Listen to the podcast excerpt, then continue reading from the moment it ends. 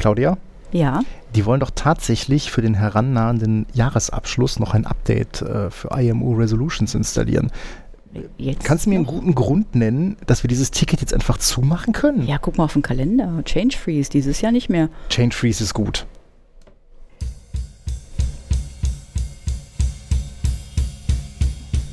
Bitte korrigieren Sie das ganz schnell. Ich sage es nochmal ganz schnell. Ich muss hier arbeiten. Ich kann es mir nicht leisten, ständig auf irgendeinen Scheiß zu warten, den die IT nicht auf die Reihe kriegt.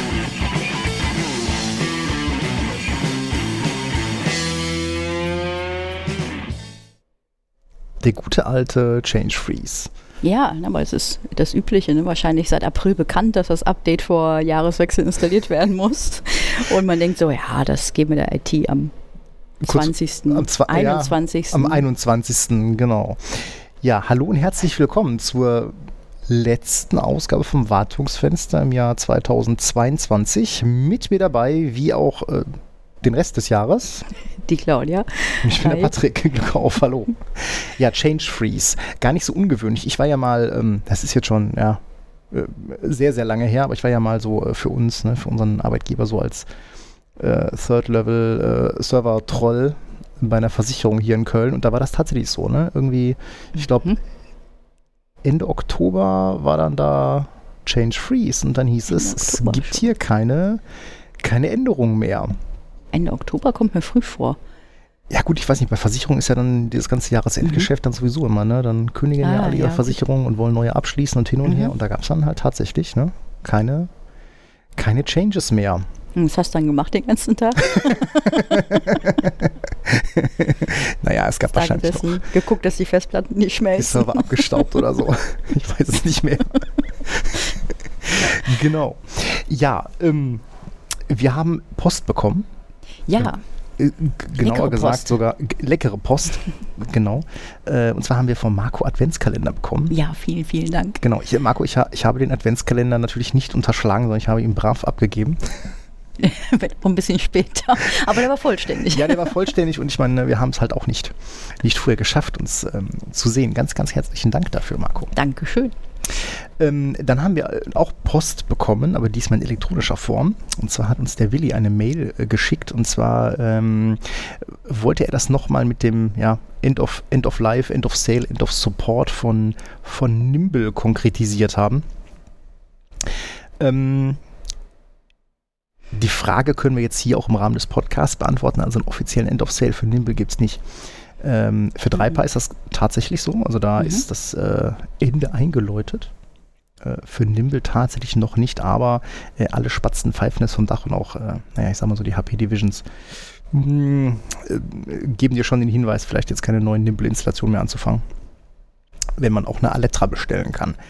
Ähm, was aber viel interessanter war, das war seine Frage, mh, wie wir das denn sehen, so äh, traditionelles Storage versus Software-Defined Storage Schrägstrich HCI. Äh, Interessant, wobei jetzt muss man auch direkt wieder dazu sagen, Vorsicht Bubble. Mhm. Denn ich sag mal Absolut. so, dass ähm, also ne, klassisches Storage im Sinne von wir haben äh, Fiber Channel SAN, wir haben iSCSI, wir haben RDMA, schlag mich tot mit irgendeinem fetten Monolithen irgendwo Mhm. äh, versus ja, Software Defined, also das ganze Thema so wie ja, wobei Datacore würde ich jetzt am ehesten noch auch äh, zu den Monolithen irgendwo zählen, auch wenn es Software ist, aber ich glaube, Ja. ähm, ne, Mhm. das Thema, Thema ähm, HCI, äh, Stichwort Visan oder sowas. Tja, wie sehen wir das? Also ganz ehrlich, wenn man jetzt, das ist jetzt, Vorsicht, ne, wieder, das ist unsere Bubble. Mhm. Ähm, traditionelles Storage sehen wir halt immer weniger. Ne? ja, du Klar, musst halt auch mehr dafür auffahren, ne? Ähm, Im Zweifelsfall. Äh, Ja, mehr dafür auffahren und am Ende des Tages fahren die Leute dann trotzdem nur ihre VMware-Hobel da drauf. Mhm. Wo sehen wir traditionelle Storage? Ja, halt vor allen Dingen da, ähm, wo meistens noch andere Hobel irgendwie mit dranhängen. Ne? Also wenn wir dann wirklich über ähm, noch teilweise physikalische Cluster reden, Mhm. Für wie auch immer geartete äh, Line-of-Business-Applications. Ähm, klar, da, da brauchst du ja dann auch sowas wie traditionelles Storage, auch wenn man sowas mit Visan abbilden kann. Da gibt es ja auch das Thema iSCSI Target. Mhm. Ähm, naja, also traditionelles Storage wird wahrscheinlich nicht ganz verschwinden. Ich glaube, dafür ist zu viel draußen noch im Markt, was das, was das halt braucht, diese, diese Monolithen. Aber ich glaube halt, ähm, zumindest in den Läden, wo ein sehr hoher Virtualisierungsgrad mit einem einheitlichen Hypervisor existiert, wird das wahrscheinlich eher mal immer weniger werden. Ich glaube, da werden dann eher so Sachen wie äh, Nutanix, AOS, mhm. wie Visan und so weiter ja. weiter auf dem Durchmarsch sein. Wie gesagt, ne, also gerade traditionell, wenn du ne, Fiber Channel etc. sagst, du musst halt auch mehr an Hardware auffahren. Äh, einfach dafür, wenn du jetzt einfach dein Storage in deinen Host hast, ist natürlich viel weniger, auch äh, administrativ. Ne? Denk mal hier Fiber Channel Gut, das packt, Fabrics und so. Packt das kein Kunde halt an. Ne? Auch, genau, das mag halt auch nicht jeder anpacken. Ne? Ja, also das ist, das ist ja tatsächlich so, wenn es dann irgendwie heißt, äh, wir müssen jetzt irgendwie, wir haben es gerade, ne? So eine Storance, ja, ja. Äh, ja da müssen wir dann Zoning machen, das packt der Kunde natürlich an der Stelle mhm. nicht an. Ne? Oder mhm. aber auch, ähm, ja, dann hast du halt äh, deine, deine irgendwelche äh, Cisco Fiber Channel Switches oder Brocades totgeritten nach 5, 6, 7 Jahren und dann kommen wir halt mit einer Quote für 2, 4, 6, 8 16, 24, 32, 40, 48 Port-Dinger um die Ecke. Da setzen sich die meisten Kunden auch ja. auf gut Deutsch auf den Arsch, weil das kostet ja. halt immer noch achteckig Geld, ne, Fiber Channel, genau. Ja. Äh, klar, Ethernet ist da auf dem Vormarsch, ne, ist halt billig, mhm. das ist ja der mhm. große Vorteil von Ethernet. Äh, und da machen so Techniken wie RDMA und so weiter, machen es natürlich mhm. dann interessanter. Also ob das jetzt ein Ethernet Fabric ist oder Fiber Channel, ist mal ja dahingestellt. Ähm, aber ich glaube tatsächlich, dass die großen Monolithen, ähm, die werden weiterhin ihre Domäne haben. Mhm. Ähm, aber ich glaube, ansonsten wird das eher Richtung Commodity-Hardware mit irgendwie Software für mhm. Wird sich dahin entwickeln. Und was meinst du in dem Kontext äh, zu iSCSI? Weil Netzwerk hat ja jeder. Äh, du, ich habe kein Problem mit iSCSI, wenn es vernünftig gebaut wird. iSCSI impliziert aber auch leider viel zu hoffen, dass man halt irgendwas über Netzwerk und mit ein bisschen IP machen kann und das ist halt häufig hässlich. Genau. Hm? Ist so. Sieht man ja, sieht man ja im Zweifelsfall auch. Äh, äh, Habe hab ich ne? zu oft gesehen dieses, mhm. und dieses tiefe Teil der Tränen möchte ich jetzt gerne aussparen. Gut, lassen wir das. Weiter im Text. genau, die Kollegen vom Engineering Kiosk, die will ich an der Stelle mal featuren. Ähm, wir haben uns ja hier als äh, mehrfach äh, in diesem einen Jahr, in dem wir jetzt diesen Podcast aufnehmen, mehrfach als Container- und Docker-Noobs äh, geoutet. Mhm. Und ähm, die Kollegen vom Engineering Kiosk haben das mal sehr schön in bisher zwei Folgen aufbereitet, nämlich der Folge 46 und der Folge 48, wo sie mal die ganze Problemstellung rund um Container, um Docker äh, und in der Folge 48 dann mal so die ganzen Layer darunter, ne, Kubernetes, Container Runtimes und so weiter mal beleuchtet haben. Äh, pures Gold absolut zu empfehlen. Hört da mal rein. Es muss noch eine dritte Ausgabe kommen. Ja? Also ich bin da noch bei weitem nicht nicht zufriedengestellt und mein Wissensdurst ist da noch nicht, äh, noch nicht gelöscht. Ähm, auch featuren können wir die Kollegen vom äh, Focus on Linux Podcast, die haben mhm. nämlich einen Adventskalender. Ein Adventskalender. Ein Adventskalender. 24 Folgen, äh, jeden Tag also eine. Immer so eine, eine kleine, so äh, 10 Minuten. Ich glaube, mit ihrer Linux-Vorurteile-Folge haben sie es ein bisschen gerissen. Ich glaube, die war irgendwie 40 Minuten lang. Warum nur Linux-Vorurteile? Nein, nein, hat natürlich keines der Vorurteile nach, äh, war natürlich, keines der Vor Vorurteile war zutreffend. Äh, sehr schön. Also viele, äh, viele nützliche Sachen, viele nützliche Tipps. Äh, macht wirklich Spaß dazu zu hören und sind halt immer auch sehr kurze Folgen, kann man schön am, am Stück weghören. Habe ich auch schon wieder viel, viel mitgenommen. Mitgenommen haben wir auch letzte Woche Freitag die MS203. Mhm. Ja, hat Spaß gemacht. Ja, war Vergleichsweise. So ein, war, war, so ein Fun-Ride, kann man nicht anders, mhm. kann man nicht anders sagen. MS203, namentlich Office 365 Messaging. Wie sind wir eigentlich dazu gekommen? Ich äh, kriege das gar nicht mehr zusammen, warum wir uns ja, hier ausgepickt den, haben, weil hatten, Fakt ist, mh, die brachte hatten, uns gar nichts. Die brachte uns äh, Partner, also für Partner gar für, nichts. Partnerstatus brachte die uns gar nichts, aber wir hatten ja nun bei den MCSE Productivity genau. damals gemacht und irgendwie war das so die logische Fortführung davon. Ja, aber da gab es nämlich keinen Nachfolger und äh, der läuft ja auch nicht aus. Genau, es war ein möglicher Pfad nach der AZ 104, die wir ja auch gemacht haben, war eben diese MS 203 und dann, glaube ich, dachten wir einfach beide so, dass das, das braucht man noch, dieses Webpal am, am Hut.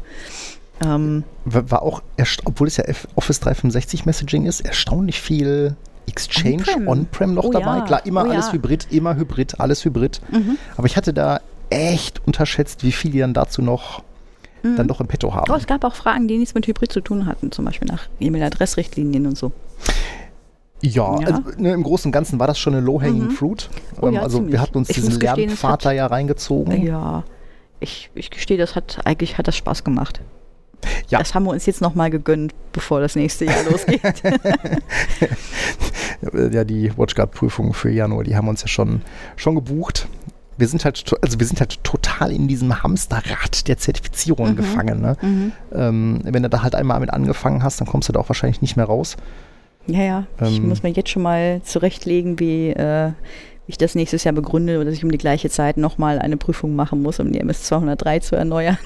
Ja, gut, ja, wobei das ist online, ne? Das ist ein Wollte ich gerade sagen, also Mhm. ne, die gilt zwar nur ein Jahr, genauso, wir haben es ja bei der AZ 104, da haben wir jetzt ja auch die Benachrichtigung bekommen, oh, die läuft in 180 Tagen aus.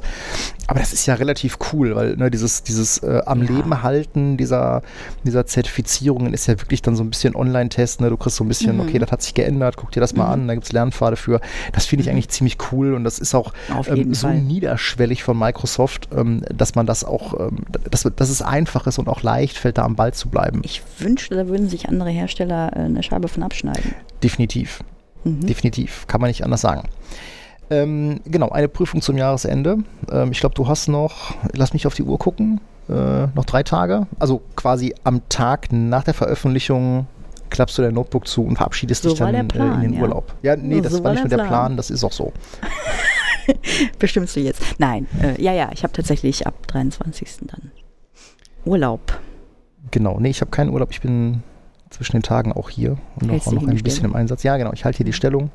Äh, mal gucken, was passiert. Also typischerweise, das habe ich heute auch wieder gemerkt, ich hatte heute ein paar, paar Calls und alle sind so ein bisschen schon in diesem so, oh, jetzt keine großen Sachen mehr anfangen.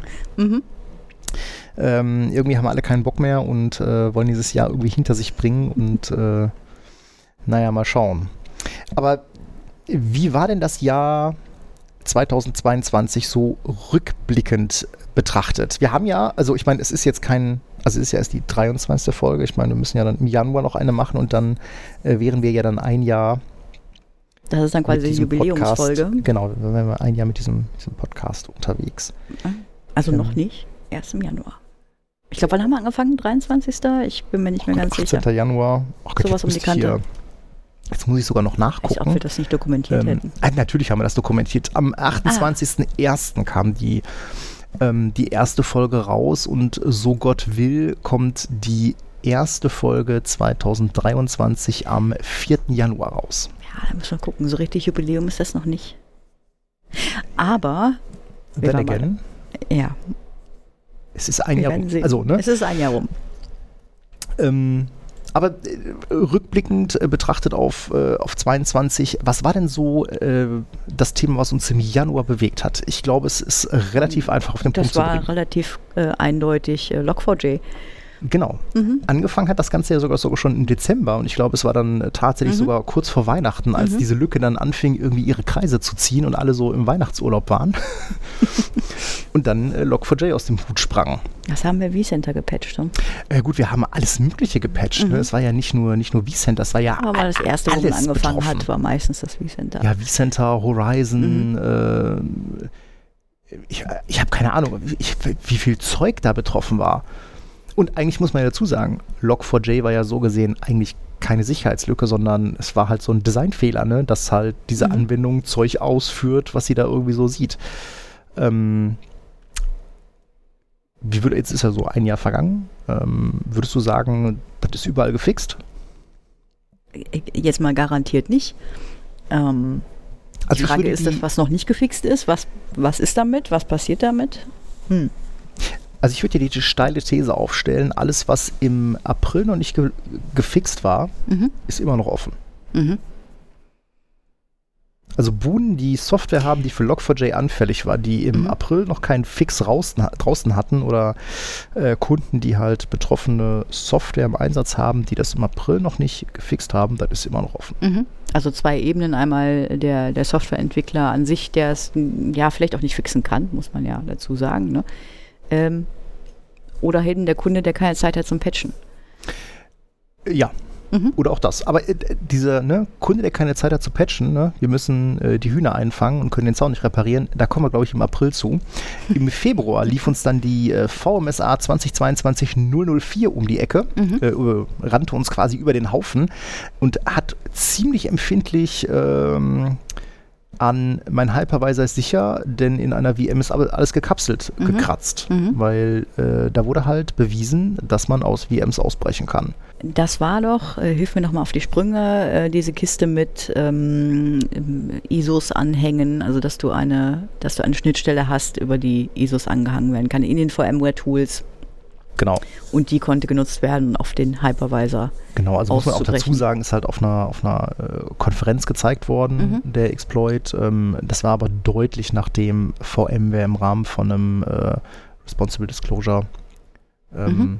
das Ding zugemacht hat. Also das mhm. ist halt, ich glaube, Ende 21 ist das Ganze schon gefixt worden. Ähm, aber das äh, habe ich bei vielen, äh, viele haben das, glaube ich, so ein bisschen, bisschen unglaublich so, ups, ne, da kommt was. Und ähm, ja, ich meine, äh, kann man, ich meine, heute gehen wir auch, also muss man schon sagen, wir gehen ja heute auch ganz anders damit um, wenn man mhm. sagt, mhm. wir haben etwas Schützenswertes in einer VM ähm, und wir sichern diese VMs natürlich auch innerhalb eines Hypervisors mittlerweile ganz mhm. anders ab. Ne? Erinnere mhm. dich mal daran, was wir Kunden auch immer predigen, ne? wenn ihr T0-Systeme habt, ne? keine Memory Dumps, also kein mhm. Suspend. Mhm. Seht zu, dass da keiner irgendwie äh, einfach irgendwelche Zeug anhängen kann. Äh, guckt, ja. dass da die Hypervisor-Administratoren nicht irgendwie Konsolenzugriff haben und so weiter. Mhm. Man kann auch hinterfragen, braucht das Ding eigentlich ein virtuelles DVD-Laufwerk im laufenden Betrieb? Klar, zur Installation äh, keine Frage, auch wenn man Software installieren muss von der ISO, macht es das Leben einfacher, aber im Zweifelsfall ähm, wird es im laufenden Betrieb nicht, nicht gebraucht. Mhm. Aber definitiv so eine Lücke, wo wir alle mal gesagt haben, ups, wie kann das sein? Aber alles cool, hat man, glaube ich, in der, oder zumindest ist mir nicht bekannt, dass es irgendwo in, der, in the Wild gesehen wurde. Ähm, was hat man denn im März? Ähm, WatchGuard äh, hatte Cyclops Blink. Genau, den blinzelnden Zyklopen. Blinzelnden Zyklopen. Ähm, eine Sicherheitslücke, die bestimmte Fireboxen betroffen hat, die ähm, aktuell oder zu einem früheren Zeitpunkt ihr Management-Interface ins Internet geöffnet hat. Genau, also, also wo man dazu sagen muss, ist ja grundsätzlich schon eine scheiß Idee. Man eh nicht machen, genau. Äh, und äh, ja, war tatsächlich ein äh, anfällig für einen für Hack, beziehungsweise wohl dann über eine manipulierte Firmware, die aufgespielt wurde, ähm, eben von außen über dieses Management-Interface, ja, wurden die ähm, kompromittiert. Und äh, das hatten wir im März und WatchGuard hat da sehr, sehr schnell einen Fix rausgebracht. Äh, hatte den kleinen Haken, wenn man nicht wusste, ob die eigene Box ähm, betroffen ist oder ob die schon gehijackt ist, ähm, äh, dann konnte man im Zweifelsfall die nur resetten, neu machen. Ähm, also aber hatten wir tatsächlich, hatten wir ja gar keine, also gar, gar ist jetzt auch keiner, keiner mm -mm, bekannt. Mm aber, aber in den, in den Pressemitteilungen auch von den Sicherheitsbehörden war da ja auch äh, von betroffenen Boxen die Rede. Aber muss man schon sagen, ne, haben sie eigentlich ganz gut gelöst. Also relativ, Auf jeden Fall, ne, die haben sofort äh, Bücher Tools, offengelegt, Tools genau, zur Verfügung gestellt. Genau, Tools zur Verfügung gestellt und äh, sofort ein Firmware-Update draußen gehabt. Das ja. ging eigentlich schmerzfrei. Haben sie ganz gut gemacht. Mhm. Äh, da ist man auf jeden Fall keine technischen Schulden eingegangen. Haha. Haha, genau. Genau, das Thema hat man nämlich im April. Technische Schulden und Anti-Pattern. Ähm, gefühlt ist das ja auch was, äh, also gefühlt total überrannt hat. Ja. Also, ne, also erlebe ich momentan echt bei, mhm. bei vielen mhm. Kunden. Mhm. Ähm, also vielleicht da nochmal eine technische Schulden äh, sind halt ja keine, keine Schulden im, im finanziellen Sinne, aber unter einer technischen Schuld versteht man den zusätzlichen Aufwand, den man für Änderungen und Erweiterungen an schlecht geschriebener Software Klammer auf, bei uns halt Infrastruktur, Klammer zu, im Vergleich zu gut geschriebener Software bei uns halt wieder Infrastruktur einplanen muss.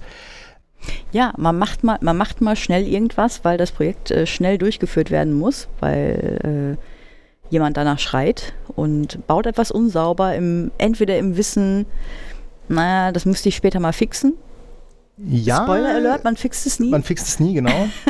Oder aber wieder, also weil man es nicht besser weiß. Auf Genau, deswegen gibt es da bei den Mhm. technischen Schulen so eine schöne 2x2-Matrix, Mhm. äh, die sich dann halt in äh, bewusst und rücksichtslos, das ist dann halt, ah, wir haben keine Zeit für Design. Mhm. Dann gibt es halt noch bewussst und umsichtig, äh, wir müssen schnell liefern und kümmern uns später um die Konsequenzen. Das war das, was du gerade äh, sagtest. Dann gibt es halt noch den, äh, ne, wenn etwas versehentlich passiert, äh, aber rücksichtslos, das ist so wie, äh, wir haben eine Schichtenarchitektur, wir haben gerade hier einen lustigen Software-Monolithen gebaut Mhm. ähm, oder halt äh, versehentlich und umsichtig, was halt so ein bisschen rückblickend mit, das ist, ach so, ja, hm, ja gut, jetzt, jetzt wissen wir, was wir hätten tun sollen. Mhm. Und ähm, es ist ja tatsächlich so, ne? Also bei dem, was momentan halt auf äh, viele ähm, IT-Abteilungen so einprasselt, ähm, äh, erleben wir, glaube ich, genau nämlich diese ersten Sachen, also ne, bewusst und rücksichtslos, so nach dem Motto, ah, scheißegal, wir Mhm. müssen das jetzt um, Mhm. umsetzen, egal äh, was passiert. Mhm. Äh, oder halt dieses bewusst und umsichtig so, hm, wir müssen das jetzt schnell machen und wir kümmern uns später dann darum, Mhm. äh, wie wir es halt ordentlich machen können. Die die beschreiben das immer so, so lächerlich als, ne? Wir haben keine Zeit, äh, den Sound zu reparieren, wir müssen die Hühner einfangen. Ja, ja. Es sind aber leider Sachen, die einen früher oder später tatsächlich einholen. einholen. Die holen einen ein. Also gerade, was ich dieses Jahr unglaublich viel gesehen habe in der Hinsicht, eben IT-Security, Shortcuts einfach. Ne? Ich weiß jetzt nicht, was für eine Berechtigung der User braucht, er bekommt halt einfach alles und so weiter. Ne? Und das sind eben die Dinge, die sich unter Umständen rächen können. Ja, interessanter Punkt, weil ganz ehrlich, das, das, das war ja früher tatsächlich immer so. Ne? Mhm. Also ähm, äh, gefühlt äh, war das immer der Plan. Ne? Mhm. Alle, aber, alle haben DOM-Admin-Rechte, die Mhm. Administratoren, weil ist halt Mhm. einfach oder geht halt einfach oder ich muss Mhm. da DOM-Admin-Rechte haben, weil sonst kann ich nicht arbeiten. Ja, oder Ähm, AD-Delegierung ist kompliziert. Ich muss dem DOM-Admin Rechte geben, weil der muss irgendwas in der AD machen. Genau. Ja. Ne? Und das sind halt Sachen, ähm, die hat man früher gemacht. Die machen heute sicherlich immer noch ähm, genügend äh, Mhm. IT-Leute. Mhm. Ähm, aber ich glaube, das Thema hat natürlich nochmal ganz viel Fahrt aufgenommen. Eigentlich muss man sagen, in den letzten zwei, vielleicht drei Mhm, Jahren mhm. eben durch eine vermehrte Anzahl von Cyberangriffen, wo halt gerade das Lateral Movement im AD immer wieder der Schlüssel dazu war, Läden hops zu nehmen. Mhm. Und das sind definitiv Sachen, die wurden maßgeblich nur deswegen ermöglicht, weil man irgendwann technische Schulden eingegangen ist. Ja. Also ich hatte äh, dazu, äh, ne, Conti ist ja auch hops genommen worden, Mhm. die sind ja irgendwie 40 Terra an Daten abgeflossen. Und ähm, mittlerweile weiß man wohl, wie der Angreifer reingekommen ist. Mhm. Nämlich hat sich ein Mitarbeiter da wohl eine, äh, ein Portable-Browser irgendwo runtergeladen und ausgeführt. Düdüm. Ähm, das ist natürlich auch so ein Punkt. Ne? Warum kann jemand A sowas runterladen und B, warum kann er es ausführen? Ja. Ne? Äh, auch Und da wird man selbst wenn er das kann, warum, warum führt das zu einem, zu einem Breach am Ende? Ne? Also da ist ja auf dem Client schon irgendwas, irgendwas krumm. klar, irgendwo müssen sie Mhm. sich von da aus natürlich dann weiter bewegt haben, aber Mhm. klar, das ist natürlich wieder diese, ne, möglicherweise versehentlich und rücksichtslos, so nach dem Motto, Mhm. wie die Leute können sich Sachen runterladen. Ne? Mhm. Ähm, aber ähm, am Ende des Tages technische Schulden. Und da kann ich auch Mhm. jedem nur empfehlen, äh, mit seinen Leuten da auch mal, mal in die, äh, das mal ein bisschen zu reflektieren und dann auch mal zu überlegen, ähm, wo sind wir denn so hohe technische Schulden eingegangen und was müssen wir Mhm. tun, um das einzufangen. Mhm. Weil Fakt ist auch, bei dem, was mh, zumindest was ich jetzt so in meiner, meiner Bubble erlebe, was auf die, auf die Läden da einprasselt, Alter, ihr habt keine Zeit, um euch im Nachhinein irgendwie darum zu kümmern. Mhm. Also, ne, Ja. entweder muss der Workload irgendwann mal runtergehen Ja. oder man braucht halt mehr Leute. Mhm. Ne? Und äh, Das ist jedes Mal, wenn ich, wenn ich den Satz höre, das machen wir später hübsch, denke ich, okay, Haken dran. Da geht, da, da geht man nicht mehr dran, man hat die Zeit dafür einfach Hm. nicht. Ne? Also In der Regel man, nicht, ja. ne, man hat jetzt ein bisschen, ein ganz kleines Zeitfenster, um dieses Projekt zu Ende zu bringen, um diese Software einzuführen, um dies, das, jenes zu machen. Ähm, und wenn man damit durch ist, dann ist man wieder mitten im Tagesgeschäft oder hat direkt das nächste Projekt anstehen. Man geht da nicht mehr dran. Also das aus der, aus der Erfahrung heraus.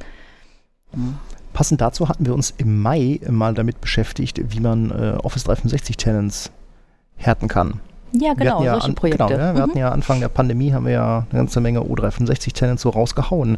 Äh, und da war es halt auch ganz häufig so, Security später, MFA geht nicht, müssen wir abschalten, kriegen wir jetzt hier nicht Mhm. ausgerollt, können wir den Mhm. Leuten nicht zumuten, sonst irgendwas. Ähm, da sind wir auch immer noch dran. Ne? Also viele Ja. Kunden haben gemerkt, okay, das ist jetzt nicht so ein Pandemie-Thema Office 365, das Mhm. brauchen wir weiterhin und äh, haben dann natürlich auch dafür gesorgt, ähm, dass diese Office 365 Sachen dann auch entsprechend sauber und sicher konfiguriert werden. Juni, Oh, das war der Broadcom-Monat. genau. Broadcom hat VMware gekauft. Und seitdem still ruht der See. Irgendwie schon. ne? Ja, es ist ganz, ganz Ja. interessant. Ne? Also, ähm, ich meine, das Thema haben wir ja im Juni sehr, sehr, sehr, sehr, sehr intensiv behandelt und äh, ich muss gestehen, ich war da sehr, sehr pessimistisch, aber bisher ist das noch nicht, äh, ist mein Pessimismus an der Stelle noch nicht bestätigt worden. Ähm, äh, ganz im Gegenteil. Also ähm, äh, Hock Tan, äh, CEO von Broadcom, äh, ist sehr umtriebig dabei. Ähm, ich will nicht sagen zu behaupten, aber zumindest ähm, die Aussage zu treffen, nein, wir werden hier nicht irgendwie die Preise Mhm. wahllos erhöhen und nein, wir werden auch VMware anders behandeln äh, bei diesem Merger wie ähm, eine, äh, wie eine Symantec oder Mhm. wie eine CA. Ähm, ich hatte jetzt aber auch gehört, der Merger ist noch nicht komplett durch. Also Ach, die EU hat da noch nicht zugestimmt, Mhm. das noch nicht genehmigt. Äh, wird da jetzt auch wahrscheinlich so eine Phase 2 Investigation noch einführen, um da ein bisschen Mhm. genauer drauf zu gucken. Ähm, aber es ist auf jeden Fall noch nicht mal noch nicht auf Eis gelegt, sondern es läuft weiter ganz geräuschlos vor sich hin. Äh, Im Juli, da hatte ich ja dann auch schon gemutmaßt, aha, guck, guck, jetzt haben sie ihre Subscriptions rausgebracht, aber das war ja dann auch ein bisschen äh, voreilig, da hatten sie ja dann Visa Plus und vSphere Plus ähm, veröffentlicht. Ähm, wo halt auch dann Subscription-Modelle hinter Mhm, sind, mhm. ähm, was halt auch so ein bisschen dann den Weg in die, in die Cloud für On-Premise-Umgebungen ebnen soll, indem man halt die Cloud benutzt, um mehr Sichtbarkeit Mhm. ähm, äh, zu schaffen. Ähm, Also du bist noch nicht an dem Punkt, dass deine Befürchtungen aus der Welt sind, aber man hat ge gespannte Dinge. Ja, momentan äh, harre ich noch äh, gespannt der Dinge. Also ich habe die Hoffnung noch nicht aufgegeben, dass es vielleicht doch am Ende noch irgendwie eine coole, eine coole Nummer geben könnte. Ähm, aber da muss man jetzt auch einfach abwarten. Mhm. Also ich gehe mal davon aus, äh, wenn das Ding bei der EU durch ist, ähm, dann äh, wird das vollzogen werden und äh, soweit ich weiß, ist ja dann auch angedacht, dass dann halt äh, der daraus entstehende Konzern dann VMware heißen wird mit Broadcom als einer Division. Mhm. Ähm, aber totgesagte leben länger. Ich habe ja viel Prügel eingesteckt für meine steile These, dass VMware ja das neue Novell ist. Ähm, vielleicht zu Recht. Vielleicht zu Recht. Im August hatten wir uns mal mit der Graph API mal beschäftigt. ja, genau. Da gibt es tatsächlich warum, Neuigkeiten. warum mussten wir das tun? Weil es war ja schon angekündigt, glaube ich, schon für Juni diesen Jahres und dann wurde es nochmal geschoben auf Ende diesen Jahres, dass die Module MS Online und Exchange Online Management. Ja, Azure AD ist es, glaube ich, gewesen. Äh, MSOL Azure und okay. Azure AD. Ja, MSOL, MS Ähm, Online, ja. Genau, dass die irgendwie das Ende ihres Lebenszyklus erreicht haben. Sie sollten deprecated werden. VMware ist ja sehr Mhm. umtriebig daran, auch alte Zöpfe abzuschneiden. Ähm, nur manchmal sind die Zöpfe dann doch Microsoft. essentiell. Äh, oh, was habe ich gesagt? Vor allem Oh nein, nein, das war jetzt ein, äh, Entschuldigung. Cut oder? Nein, das schneiden wir nicht raus, das bleibt so. ähm, aber siehe da, die äh, Azure AD Graph API, die wird noch bis Ende Juni 23 erstmal Äh, ja, weiterlaufen. genau, Ende Juni. Also nochmal noch mal geschoben. Ja, aber das machen sie oft, ne? Also wenn sie Microsoft merken, dass sie das für irgendeine Sache Prügel bekommen, dann äh, Mhm, mhm. Ich erinnere mich so vage, gab es da nicht mal irgendwas, dass Microsoft auch so bei Default so unsigned LDAP abknipsen wollte? Ja, ja, das war ja für On-Premise, genau. Dann wollten sie Basic ja, Out klar. viel früher abschalten. Da haben sie auch Prügel für bekommen. ja, ja, aber ich glaube, das mit dem LDAP ist auch bis heute nicht passiert, Nein. oder? Nein, Ich sag's nur. genau. Was haben wir im September? Der September war, ne? äh, Eine geht und was Neues kommt. Ja, die Queen ist von uns gegangen und vSphere 8. Kam raus. Genau. Und Uber sah aus, als ob sie auch verschieden wären, aber totgesagte leben länger. Ja. Stellt sich die haben- raus, die haben äh, die leben immer noch. Ja, die leben immer noch. Ne? Da war ja doch ein, ein etwas weitreichender Angriff. Ne? Also so, Ja, irgendwie so, so im Nachhinein. erbeutete genau, im Nachhinein äh, aber scheint das gar nicht so wild gewesen zu sein. Also was Ja, heißt weiß also, ich nicht. ne? Also so wie ich das las, wurde ja schon sehr viel, sehr viele Zugänge erbeutet. Ne? Also so von wegen DOM-Admin etc. Hm, Ich glaube aber, es liest sich für mich so ein bisschen, als ob Uber dann halt irgendwie so mal mit dem, mit dem mit dem grünen drüber Farbeimer ist. Genau. gegangen ist. genau, mit dem grünen Farbeimer und gesagt hat, ja, ich habe jetzt hier die Passworte geändert und da die Passworte geändert und, und so weiter und jetzt sind wir wieder safe. Weiß ich nicht. Weiß ich nicht, ob das eine gute Idee ist. Und war Nee, da glaub- jetzt nicht noch irgendwas? Ja, ich glaube, sie sind jetzt wieder irgendwie Opfer eines Data Breaches geworden, Hm. wobei ich glaube nur in, in, in zweiter Linie, äh, denn ich glaube irgendwie ein, äh, ein Unternehmen, mit dem sie irgendwie zusammenarbeiten, Äh, ja, das ist, ähm, das ist geknackt worden und ich glaube, über den Weg hatten sie dann auch wieder ein kleines Security-Problem. sind aber auch äh, Mitarbeiter, zu, also Zugangsdaten weggekommen, ne? Äh, ja, Hm? ist halt immer blöd, ne? wenn Daten abhanden Mhm. kommen. Ich meine, ist ja schön, wenn man weiß, dass sie abhanden gekommen sind. Ne? Viel schlimmer ist ja, glaube ich, wenn man nicht weiß, was abhanden gekommen ist. Ähm, ja, um ein Haar abhanden gekommen wäre uns auch mal im Oktober wieder Exchange. Da durfte man nämlich dann auch wieder patchen. Gab äh, eine lustige Server-Side Request 4G Vulnerability und eine Remote PowerShell Lücke. Mhm. Mal wieder so eine Proxy-Shell-Sache. Dort kann man da- nichts mehr. Also ich bin ja inzwischen, wir haben ja viele Aufreger, Aufreger hinter uns gehabt, aber ganz ehrlich, über Exchange-Sicherheitslücken, da lohnt es sich nicht mehr, sich Das aufzuregen. ist aber schon ein bisschen abgestumpft, glaube ja, ich. ich glaube auch. Da sind wir schon Eigentlich jeden, jeden Monat drauf. Ähm, Ja gut, äh, und gerade dieses Thema ähm, Proxy-Shell-Sachen, Mhm. ich glaube, das ist auch noch nicht ausgestanden. Mhm. Wer weiß, was in der Codebase noch irgendwie Mhm. rumgammelt.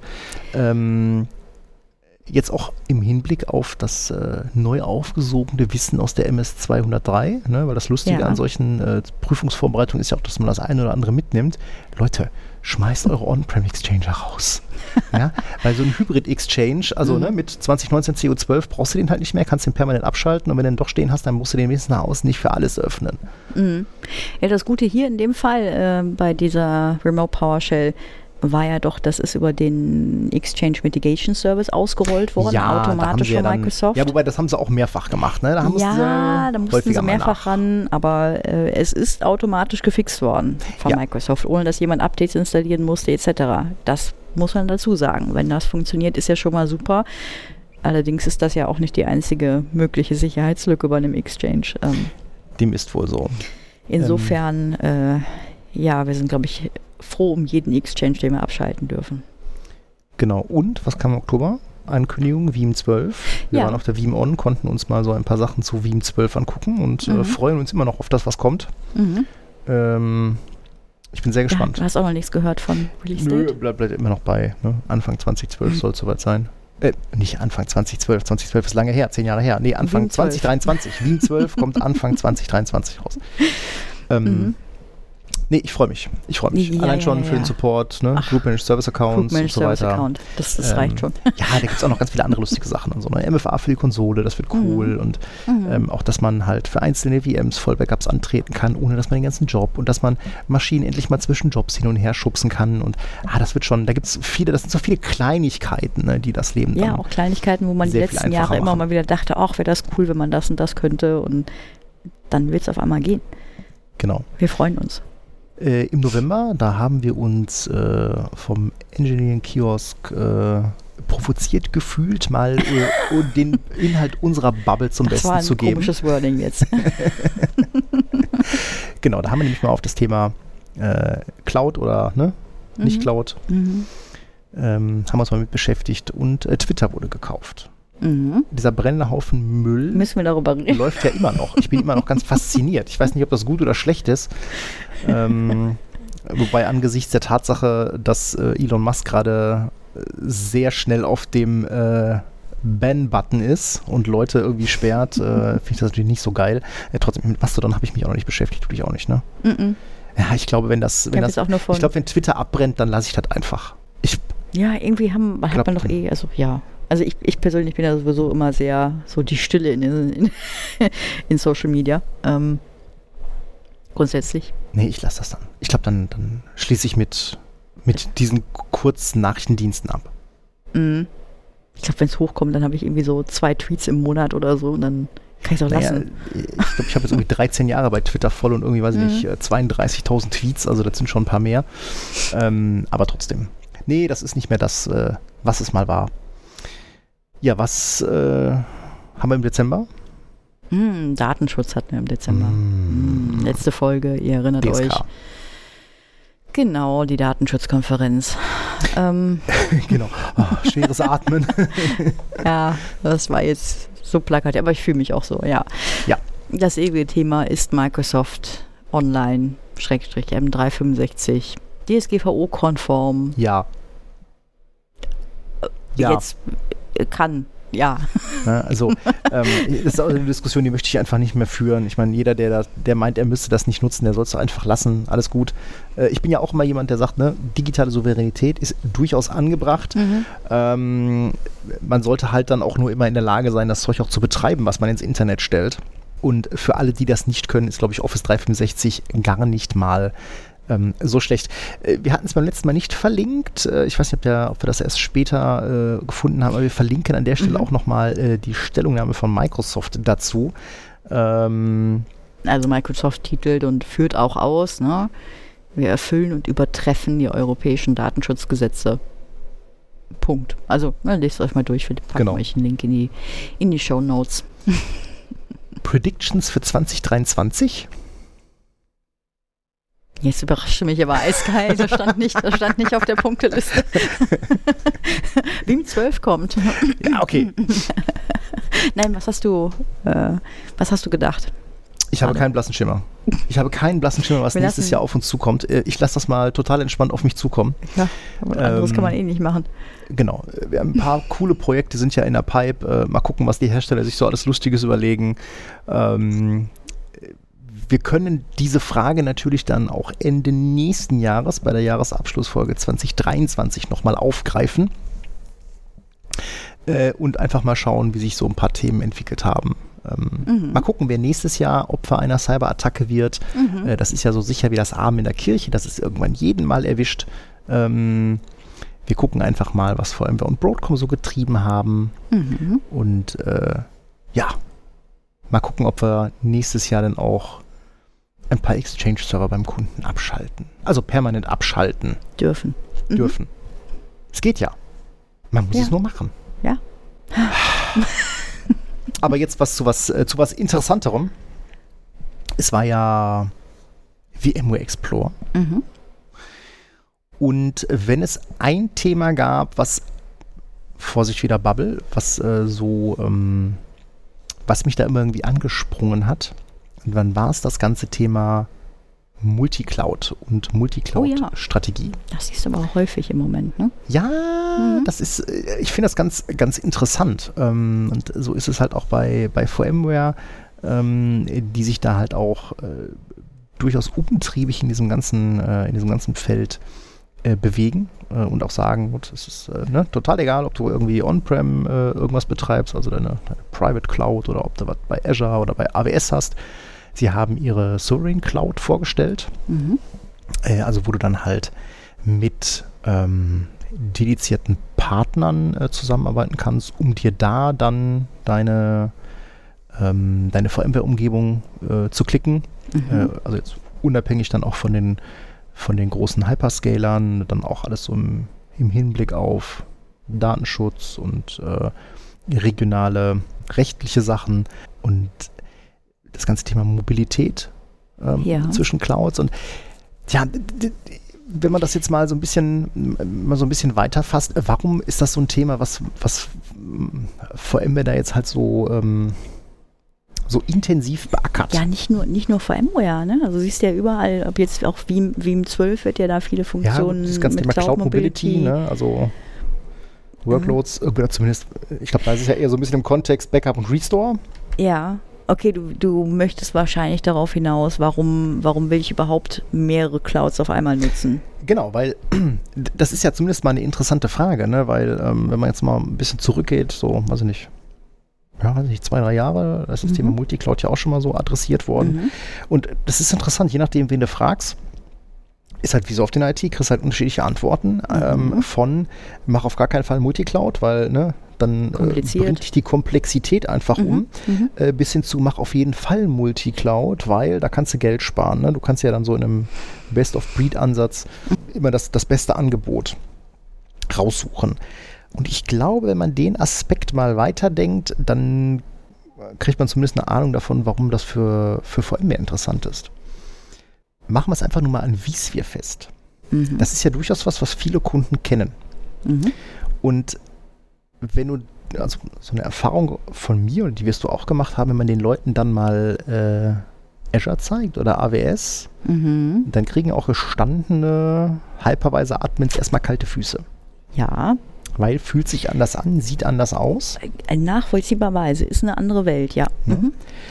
Und dann ist es ja eigentlich schon ganz geil, wenn man das Gewohnte Mhm. mit dem Neuen verbinden kann. Mhm. Und wenn man den Leuten dann auch noch Werkzeuge an die Hand gibt, damit sie sehr einfach Workloads mit bekannten Produkten bei den üblichen Hyperscalern provisionieren können, Mhm. dann wird ja auf einmal ein Schuh draus. Ja. Ja, und ich meine, guck's dir mal an, also ne, Horizon zum Beispiel auf Azure Mhm. ähm, ist ja erstmal keine schlechte Idee. Ne, wenn du jetzt sagst, okay, ich brauche jetzt hier keine Ahnung, 200, 500, 1000, 10.000 Desktops, Mhm. ähm, dann ist natürlich die Idee zu sagen, wenn ich das jetzt brauche, dann ist natürlich ein Hyperscaler der richtige Ansatz, weil da kann ich mir jetzt das Zeug klicken. Mhm. Ähm, statt ne, erstmal drei Monate auf Server zu warten, dann Mhm. nochmal zwei Monate, bis das alles in Betrieb genommen wurde, getestet wurde, sonst irgendwas. Mhm. Und äh, für die Admins, die dann auch Horizon kennen, ist das natürlich dann interessant. Ja. Ne, es- Weil meine, sich die, Komplexi- Oberfläche auch genau, nicht ändert. Ne, die Komplexität von, von Azure wird dir ja abgenommen. Mhm. Und insofern macht das natürlich Sinn, ne? wenn, wenn vor allem sagt, komm, wir nehmen dich in die Hand, Mhm. äh, begleiten dich äh, auf dieser Reise zu den Hyperscalern ähm, und ne, du kannst ja dann quasi deine, deine Tools, deine Oberflächen, deine Produkte weiterverwenden, aber unten drunter dann Best of Breed, ne? AWS, Sovereign Cloud, Azure, was auch immer. Den Gedanken finde ich ganz interessant. Also unabhängig davon, ähm, ob das jetzt für jeden Kunden was ist, ich glaube, kommt natürlich auch immer auf die Anforderungen an. Mhm. Klar. Aber äh, wohin die Reise gehen kann, hat zum Beispiel die äh, Comdivision auf der Firma Explore gezeigt. Oh Äh, ja, da ging es halt darum, äh, ne? ich glaube, der, der Vortrag hieß VDI in 10 Minuten, war ein, ist ein Projekt, was die Comdivision mit BMW vorantreibt und die haben nichts anderes, äh, oder BMW hat nichts anderes vor als äh, alles, was irgendwie RZ ist, was mit VDI zu tun hat, ich glaube bis 2025 abzuknipsen. Mhm. Ne, ordentliche RZs betreiben kostet Geld, Mhm. gar keine Frage. Mhm. Ähm, wenn ich dann auch wechselnde Workloads habe, ich glaube, da ist VDI ein ganz gutes Beispiel für, ne, von, ich meine, eine VDI, gut, jetzt BMW, ne, 24 x 7, around the globe. Ähm, aber wenn wir jetzt mal so die typische VDI-Umgebung betrachten, die wir so kennen, die Kisten machen 8 Stunden ein bisschen was und 16 Stunden am Tag machen die gar Ja. nichts. Eine ganz andere Hausnummer. Und ja. da ist das natürlich dann auch mit, mit einem Hyperscaler wieder interessant. Weil ich Mhm. glaube, da kann man tatsächlich ähm, Geld sparen. Mhm. Immer im Vergleich zu, ich möchte Physik in Mhm. einem vernünftigen RZ haben, vernünftig gemanagt. Das ist immer die, die Prämisse, die man da Mhm. ähm, treffen muss. Guckt euch mal an, ähm, hochgradig spannend, überhaupt das Thema ähm, Horizon auf Azure. Generell Thema Cloud Mobility, du hast gerade schon gesagt, ne? Veeam kam damit um die Mhm. Ecke. Ja, Nutanix ja auch, haben wir letztens äh, genau, noch. ne? du kannst dir deine NC2-Cluster, kannst du dir bei Mhm. AWS und bei Azure klicken. Ähm, Mhm. auch Und- interessant. kannst auch nahtlos zwischen diesen Clouds migrieren. Äh, Genau. deine, deine Workloads. Genau, von On-Prem Mhm. dahin. Alles wunderbar. Wir sind ja so ein bisschen Microsoft-lastig. Gucken wir uns doch mal tatsächlich Azure VMware Solution an. Mhm. Also das, was wir jetzt gerade immer so als ne, VMware auf Azure äh, beschrieben haben, nennt sich halt tatsächlich Azure VMware Solution und ist tatsächlich klickbar. Mhm. Fun Fact. Naja, man kann es nicht so einfach klicken. ähm, also ist tatsächlich so, dass du, dass du im Vorfeld äh, einen Request stellen musst, wo du mal Mhm. kurz äh, dein, dein, äh, deine Anforderungen mal skizziert, weil äh, dann muss wohl tatsächlich jemand gucken, wenn du sagst, hier, ich möchte gerne, keine Ahnung, so und so viel ähm, Nodes in äh, Germany äh, Central. Wenn da einer sagt, ich möchte hier irgendwie, keine Ahnung, so viele Nodes deployen, dann muss wohl wirklich einer irgendwie runterlaufen, mal kurz durch die Rex durchzählen, ob so viel noch frei ist. ähm, Aber dann, Der Praktikant. dann äh, hast du das Ding, also ne, das dauert Mhm. dann, weiß nicht, zwei, drei, vier, fünf Tage. Mhm. Dann kriegst du ein Okay und dann kannst du dir wirklich binnen drei, vier, fünf Stunden so ein Ding klicken. Das heißt aber, das ist dedizierte Hardware. Das ist dedizierte Hardware. Spannend, weil das ist ja für Asia nicht, nicht Ja selbstverständlich. gut, ich glaube, anders macht das aber auch keinen Sinn, ne? In weil dem- äh, Mhm. in dem Fall, da möchtest du ja jetzt nicht mit virtualisierten Hypervisern rumhantieren. Ne? Also das ist Mhm. schon dann äh, dedizierte Hardware, ist auch in den allermeisten Regions verfügbar. Ähm, kannst du direkt von Microsoft beziehen oder über einen äh, Cloud Service Provider. Und das Ding ist von vorne bis hinten von Microsoft gemanagt. Was heißt das? Das heißt, erstmal kriegst du ein vSphere 703 mit vSAN, mit NSX, mit HCX komplett durchlizenziert. Oh, okay. Enterprise Plus, ja, mit allem Mhm. Firlefanz, alles, was Mhm. Spaß macht. Ähm, Microsoft kümmert sich um den kompletten Betrieb. Von Also- Hardware als auch Software. Also, ne, wenn, Okay. wenn Lüfter kaputt, wenn Platte kaputt, kümmert sich Mhm. Microsoft wieder drum.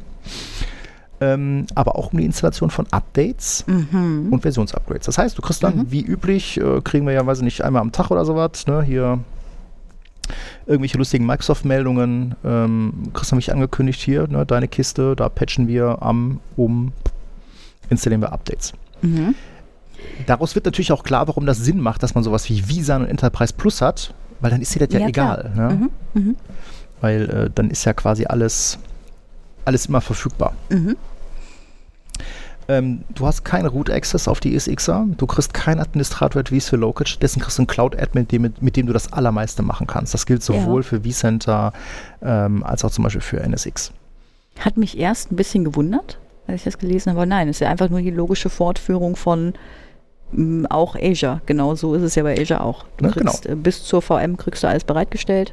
Genau. Das ist nur klicken. Ne? Deine, deine Und über den VMs, Rest kümmert sich Microsoft. exakt. Ne? Auf die darunterliegende Hardware, Infrastruktur, mit der hast du nichts zu Mhm. tun. Kleinstes Cluster sind drei Knoten, sind dann so Mhm. 120 Kerne, ich glaube 2 Terabyte RAM und ungefähr, ich glaube so 45, 46 Mhm. Terra äh, Flash Storage.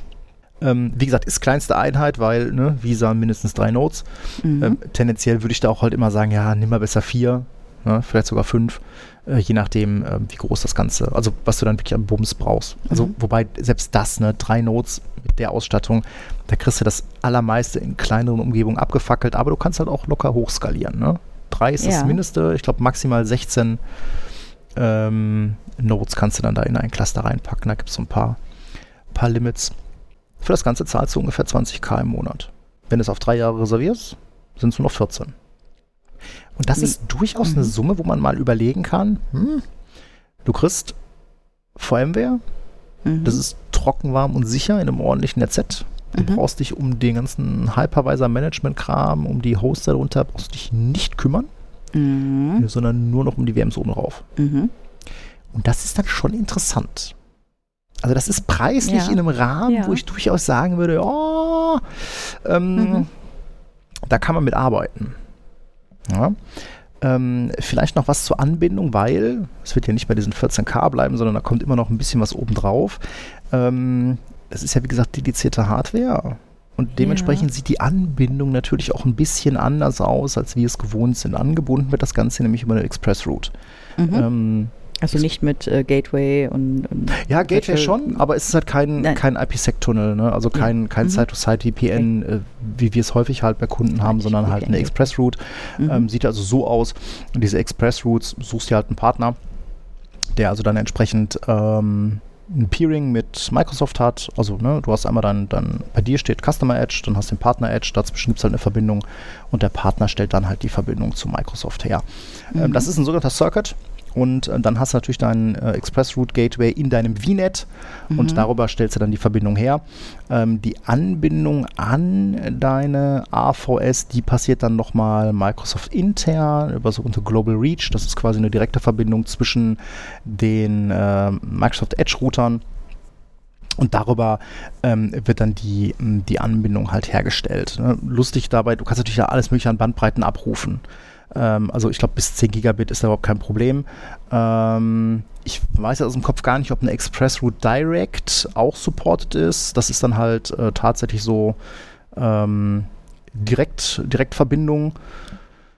Ähm, aber ich glaube, da müsstest du dann halt irgendwo auch an einem entsprechenden Internet Exchange hängen, um da mit Microsoft direkt dich direkt konnektieren zu können.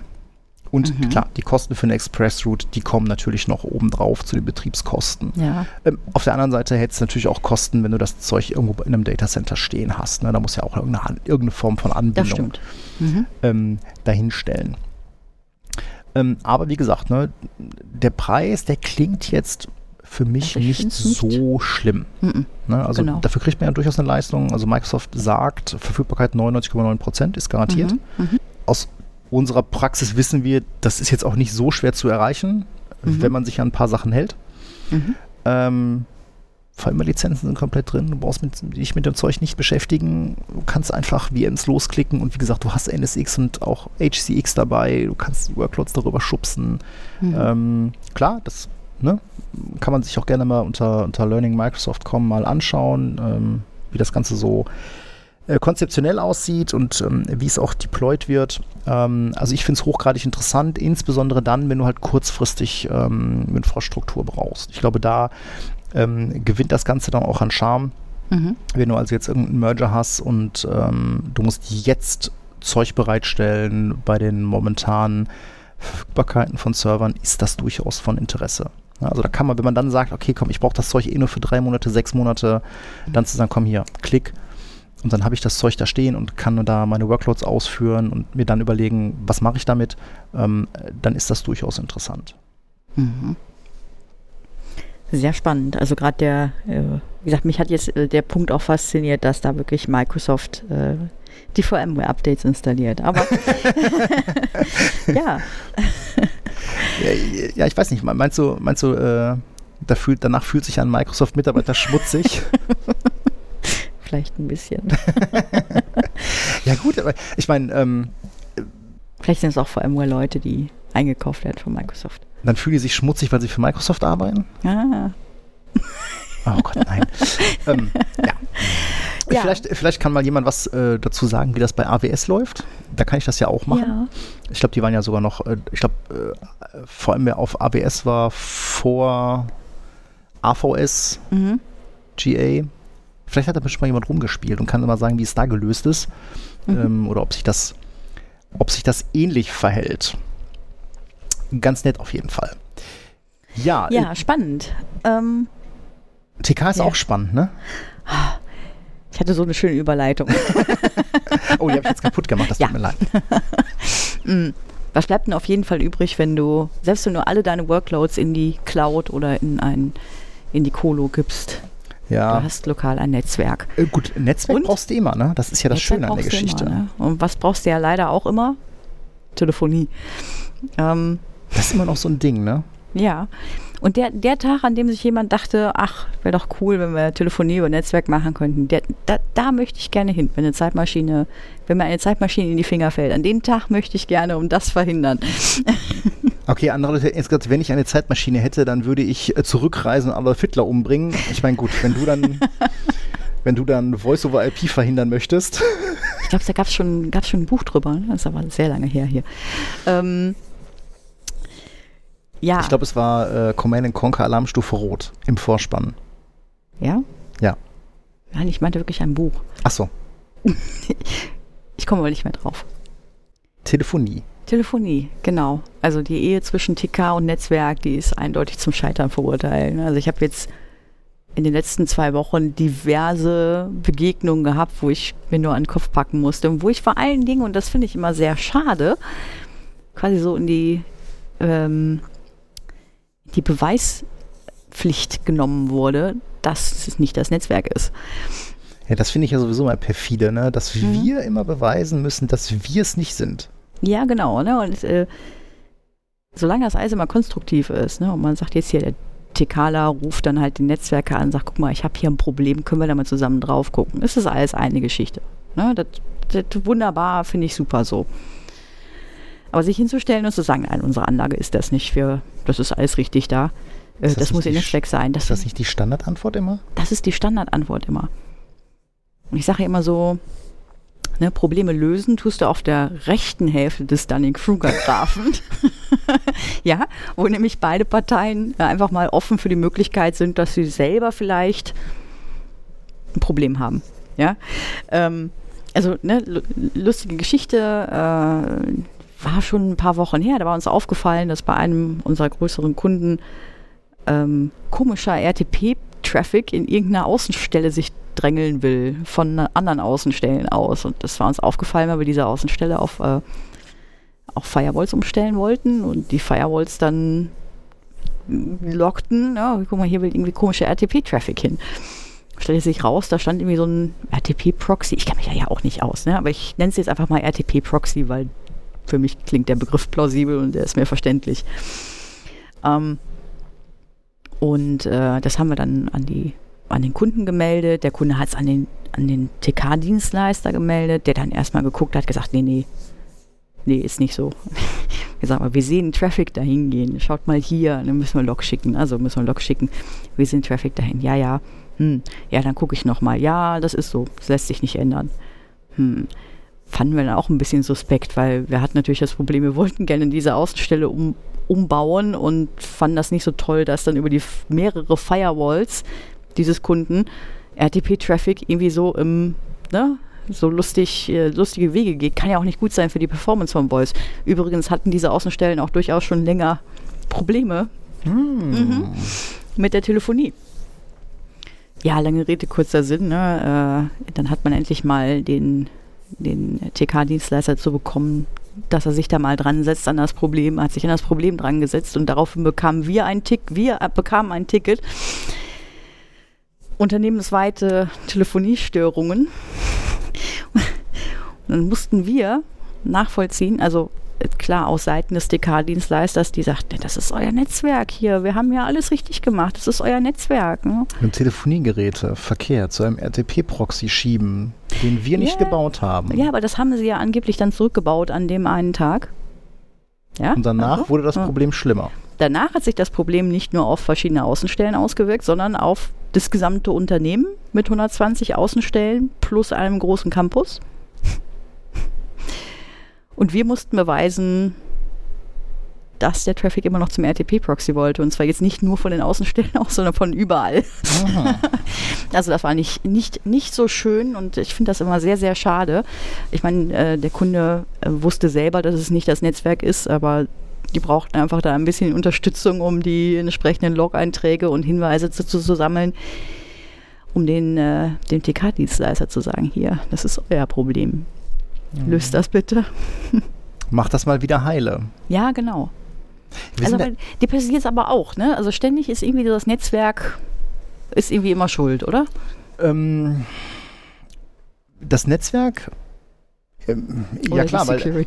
Ja, aber natürlich, klar, weil ich sag mal, ähm, früher, TM, also ungefähr so vor 65 Millionen Jahren, zur Zeit der Dinosaurier, da konnten die Tikaler halt alles mit zwei Draht oder mit einem nassen Schnürsenkel machen, ja. Ja. Ähm, Aber Das das geht halt keiner heute- ausgesucht. das geht halt heute nicht mehr. Ja? Ja, heute ja. haben sie nicht zwei, sondern acht Drähte. Mhm. Und ähm, äh, da ja dann auch noch jemand anderes dran beteiligt ist, ist natürlich dann auch, ist die Hemmschwelle halt auch sehr niedrig, weil man teilt sich das Netzwerk ja mit anderen, dann Mhm. zu sagen, ihr seid schuld.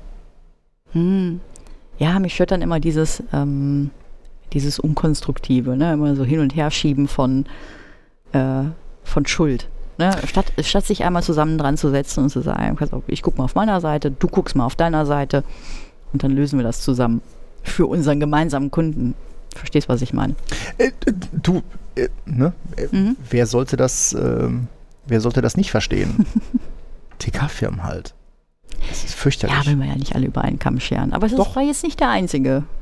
Doch. Ich schere sie alle über einen Kamm. Es ist mit, also, Ah, komm, lass es. Ja, komm, Mö- Möchtest du noch die Anekdote mit dem Cluster erzählen? möchte ich die Anekdote mit dem Cluster erzählen. Ach, da war so, ja, ach, nein, das ist eigentlich unspannend. Nein, das ist unspannend. Also es, gibt, es gibt einen, bei einem anderen Kunden ein, ein Cluster äh, von der TK-Anlage ne, auf Windows, Windows, ein Windows-Cluster, ja. Und ihr müsstet jetzt seinen Blick sehen. Ähm, ist also ein Windows-Cluster mit TK-Anlagensoftware drauf und äh, bringt halt die normalen Windows-Cluster-Funktionen mit sich. Und das funktioniert bestimmt ganz toll, wenn das richtig konfiguriert ist und nicht irgendwie so Cluster-Netzwerke mit DHCP-Adressen und Also, ne? ähm, ja, oder, Disclaimer. oder, oder, ne, so, hm, Troubleshooting, Troubleshooting. Claudia, guck mal, was hier nicht funktioniert. Mhm. Hin und her geguckt, ist ja, wie wär's denn mal, wenn ihr nicht auf beiden Netzwerkkarten ein Default-Gateway verwendet? Ja, wobei, das ist natürlich schon mal interessant. Also, äh, das ist, ja, wobei auf mehrere Netzwerkkarten ein Default-Gateway. Ich meine, das ist jetzt nichts, was sich nicht mit, mit ein bisschen Metrik auch noch irgendwie lösen lässt. Aber ja, eigentlich ist das schon ziemlich dumm, wenn man das macht. Aber, Disclaimer. Ja, ich mache, ich mache Windows Failover Cluster seit NT4. Mhm. Ja, und ihr könnt mir erzählen, was ihr wollt. Spätestens seit Server 2008 sind Windows Failover Cluster eigentlich ziemlich robust. Ernsthaft. Ja. Ähm, für die üblichen Verdächtigen, ich möchte so ein bisschen IIS clustern, ich möchte so ein bisschen File Services clustern, ich möchte so ein bisschen ähm, MSSQL clustern, ja, oder auch bei der Exchange DAC, da läuft immer so ein bisschen Windows Failover Clustering unten drunter. Ja, das ist eigentlich verdammt robust, wenn man sich an so ein paar Sachen hält. Ja, und dazu gehört zum Beispiel auch, dass man mehrere Clusternetzwerke hat und dann auch ruhig mal schaut, was wird denn wofür verwendet. Das eine Clusternetzwerk für den Heartbeat, das andere für den Zugriff auf Ressourcen. Da sollte man vielleicht auch statische IP-Adressen verwenden und nicht DHCP. Ja. Ähm, wenn man da so ein paar grundlegende Sachen berücksichtigt, dann ist das eigentlich ziemlich robustes Zeug. Ja, exakt das mit dem, was du gerade sagst. Äh, ne, das Routing, äh, guck dir an, was für was diese Netzwerke tun. Ja, genau. In dem Fall war das, war das Gateway nämlich überhaupt nicht notwendig, weil das nur dafür da war, um im gleichen WLAN die Telefone zu versorgen. Mhm. Also hätte man nicht gebraucht. Und hat dazu geführt, dass es irgendwie als vorne und hinten nicht funktioniert hat, bis da mal einer von uns drauf geguckt hat. Gut, jetzt hatte vielleicht auch die Firma da jetzt noch nicht die passende Erfahrung mit. Aber am Ne, Ende des Tages war es doch auch wieder, wir haben das Cluster nicht gebaut. Wir haben das Cluster nicht gebaut, aber, Aber wir wir, sind am mussten, Ende- wir sind genau. aber schuld, dass die Telefone nicht funktionieren. Das ist, das Ja. ist so, mm, was unterm Strich steht.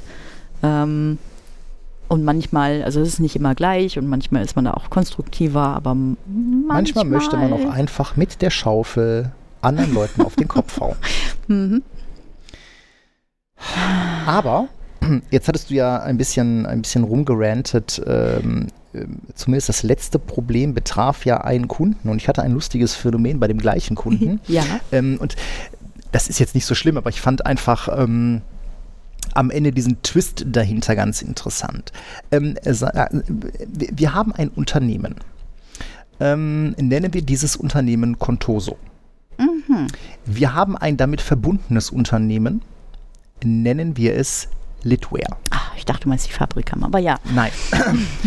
ähm, Contoso hat einen Exchange in einer Hybrid-Konfiguration mit einem Exchange 2013. Ja, der ist ein bisschen angegammelt, aber okay. Äh, On-Prem und Exchange Online. Ähm, Hat aber einen Grund dort auch, muss Ja, man dazu sagen. Es ist Ja, ja. 213, weil ja, ja, hat, ne, hat Client. Access und Mailbox-Server getrennt sein Ne? müssen. Nein, hat noch einen anderen Hintergrund mit angeranzten Office-Versionen. Und eigentlich hatten wir schon, Ja. wa- hatten wir schon, wir hatten das Setup von dem Exchange 216 schon gestartet, bis ich die Frage stellte, sag mal, was habt ihr eigentlich für Office-Versionen draußen? Und dann ratterte mir der Kollege so eine, eine Reihe von Office-Versionen runter. Ich sagte, gut, dann lass, klick mal auf Abbrechen, dann packen wir jetzt wieder ein. Ähm, Egal. Also, ähm, Contoso hat einen äh, Exchange Hybrid 2013 On-Prem und hat Exchange Online, hat in der DMZ einen Edge-Transport. Der Centralized Mail Transport ist aktiviert. Ähm, das heißt, die E-Mails, die über eine aus dem Internet über eine im Umkreisnetzwerk stehende Cisco Iron Port äh, zum Exchange 2013 kommen, werden dann über den Edge Transport nach Exchange Online geleitet. Und wenn jemand in Exchange Online eine E-Mail ins Internet schickt, dann geht das wieder Exchange Online, Edge Transport, Exchange 2013 und Iron Port. Möchtest du jetzt das Wort Umkreisnetzwerk noch kommentieren oder ich, nicht? Ich, musste, ich musste in diesem Kontext unbedingt das Wort Umkreisnetzwerk umbringen, weil, unterbringen, weil ähm, ich erinnere mich auch an eine Vorbereitung auf eine Microsoft-Prüfung. Ich glaube, das, das war die Prüfung, wonach wir uns entschieden haben, wir werden die nur Das noch auf Englisch allererste, machen. genau, die allererste, wo wir noch gedacht haben, das könnte man auf Deutsch machen. Genau. Das Und wir, ich weiß nicht, irgendwie, wir wundern uns beide über das Wort Umkreisnetzwerk und irgendwann ging uns ein Licht, ich glaube, dir ging das Licht auf, dass sie einfach Perimeter. ein Perimeternetzwerk meinen, eine DMZ. Ja, so ist es. Also äh, tatsächlich viele gruselige Übersetzungsfehler Ja, gewesen. Ne? Das genau. ist letztens noch ein jüngerer Kollege gefragt, ob er die Prüfung denn auf Deutsch oder auf Englisch machen soll. Und wir beide so gleichzeitig Englisch. Englisch. tu es dir nicht an. Genau. Äh, zurück Ähm, zum Thema. Äh, Genau, so, ähm, also wir haben ähm, Exchange Hybrid, wir haben zentralisierten Mailtransport, das heißt, E-Mails gehen alle über On-Prem, das ist tatsächlich zumindest bei unseren Kunden gar nicht so selten zu finden, ähm, hat häufig was damit zu tun, dass halt der Kunde auch irgendwo ein Archivsystem hat und wenn die Mails halt über On-Prem gehen, äh, werden die dann halt auch gleichzeitig archiviert. Mhm. Ähm, wenn der, ähm, so, dann gibt es ja noch äh, Litware und ähm, wenn der Edge Transport ähm, halt, der hat selber einen Sendekonnektor ins Internet Mhm. und der verwendet dann den MX-Record ähm, der entsprechenden Zieldomäne. Ah ja, genau, das Der war noch das, das, das letzte Stückchen zum, zum, vom, zum Mailflow von gerade eben. Genau, das Genau. sendet nicht über die Iron Ports raus, Genau, also gesendet wird korrekt. Also nicht wenn- darüber, sondern nur empfangen. Ja, ähm, wenn, ja, Moment, also, ne, das, dieser Punkt wird dann interessant, wenn man sich vor Augen führt, wenn ein Exchange Online äh, User eine Mail ins Internet sendet, dann würde das normalerweise den Weg auch über den Centralized Mail Transport ne, durch den Exchange On-Prem, über die Mhm. äh, Ironport rausgehen, außer du sagst deinem Edge Transport, nee, nee, guck mal hier, du hast selber einen Sendeconnector ins Internet. Dann Mhm. bricht er da raus. Ähm, jetzt war es so, dass Mitarbeiter von Contoso Mitarbeiter von Litware nicht immer per E-Mail erreichen konnten.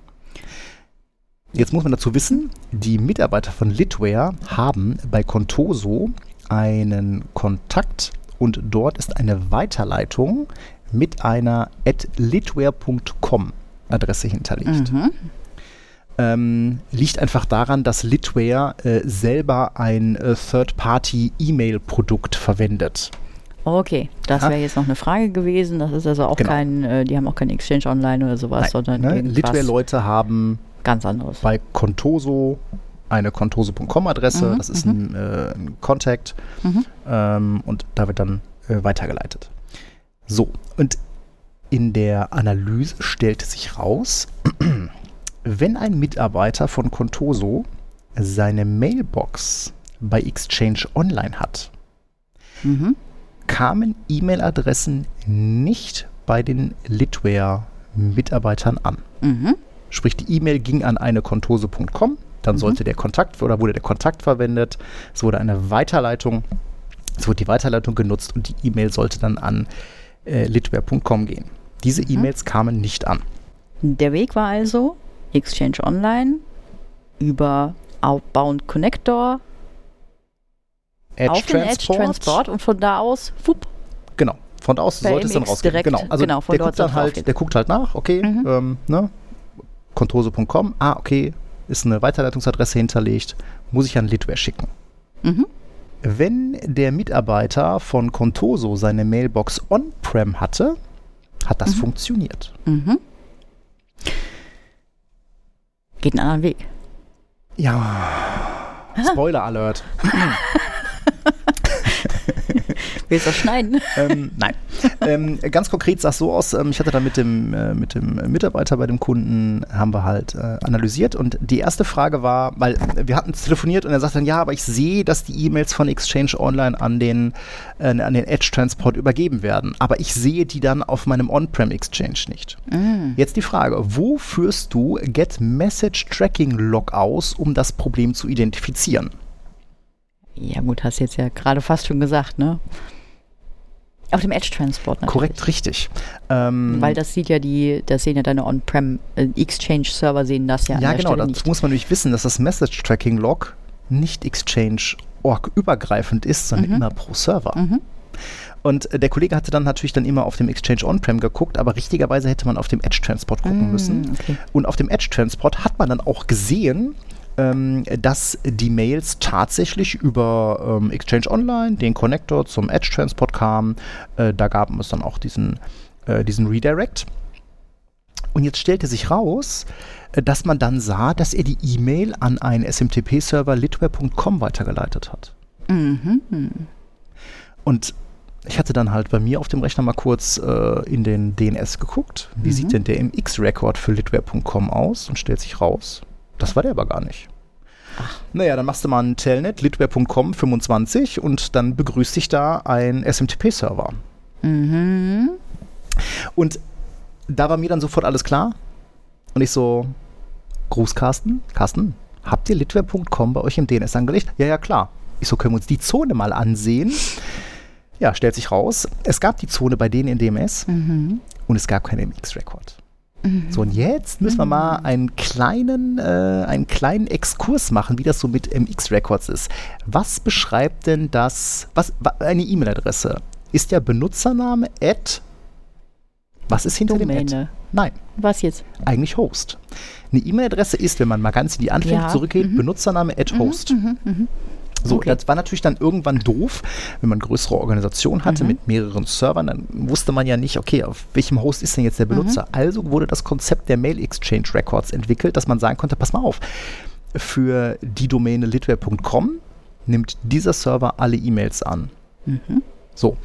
Ähm, jetzt ist es aber tatsächlich so, ähm, und ich meine, das kennen wir alle in unseren Browsern, wenn du, du gibst ja nicht, ähm, also www.litware.com ist ja nichts anderes als host.domäne.toplevel-Domain. Mhm. Was ist denn dann litware.com? Das ist ja eigentlich Domäne.toplevel-Domain. Mhm.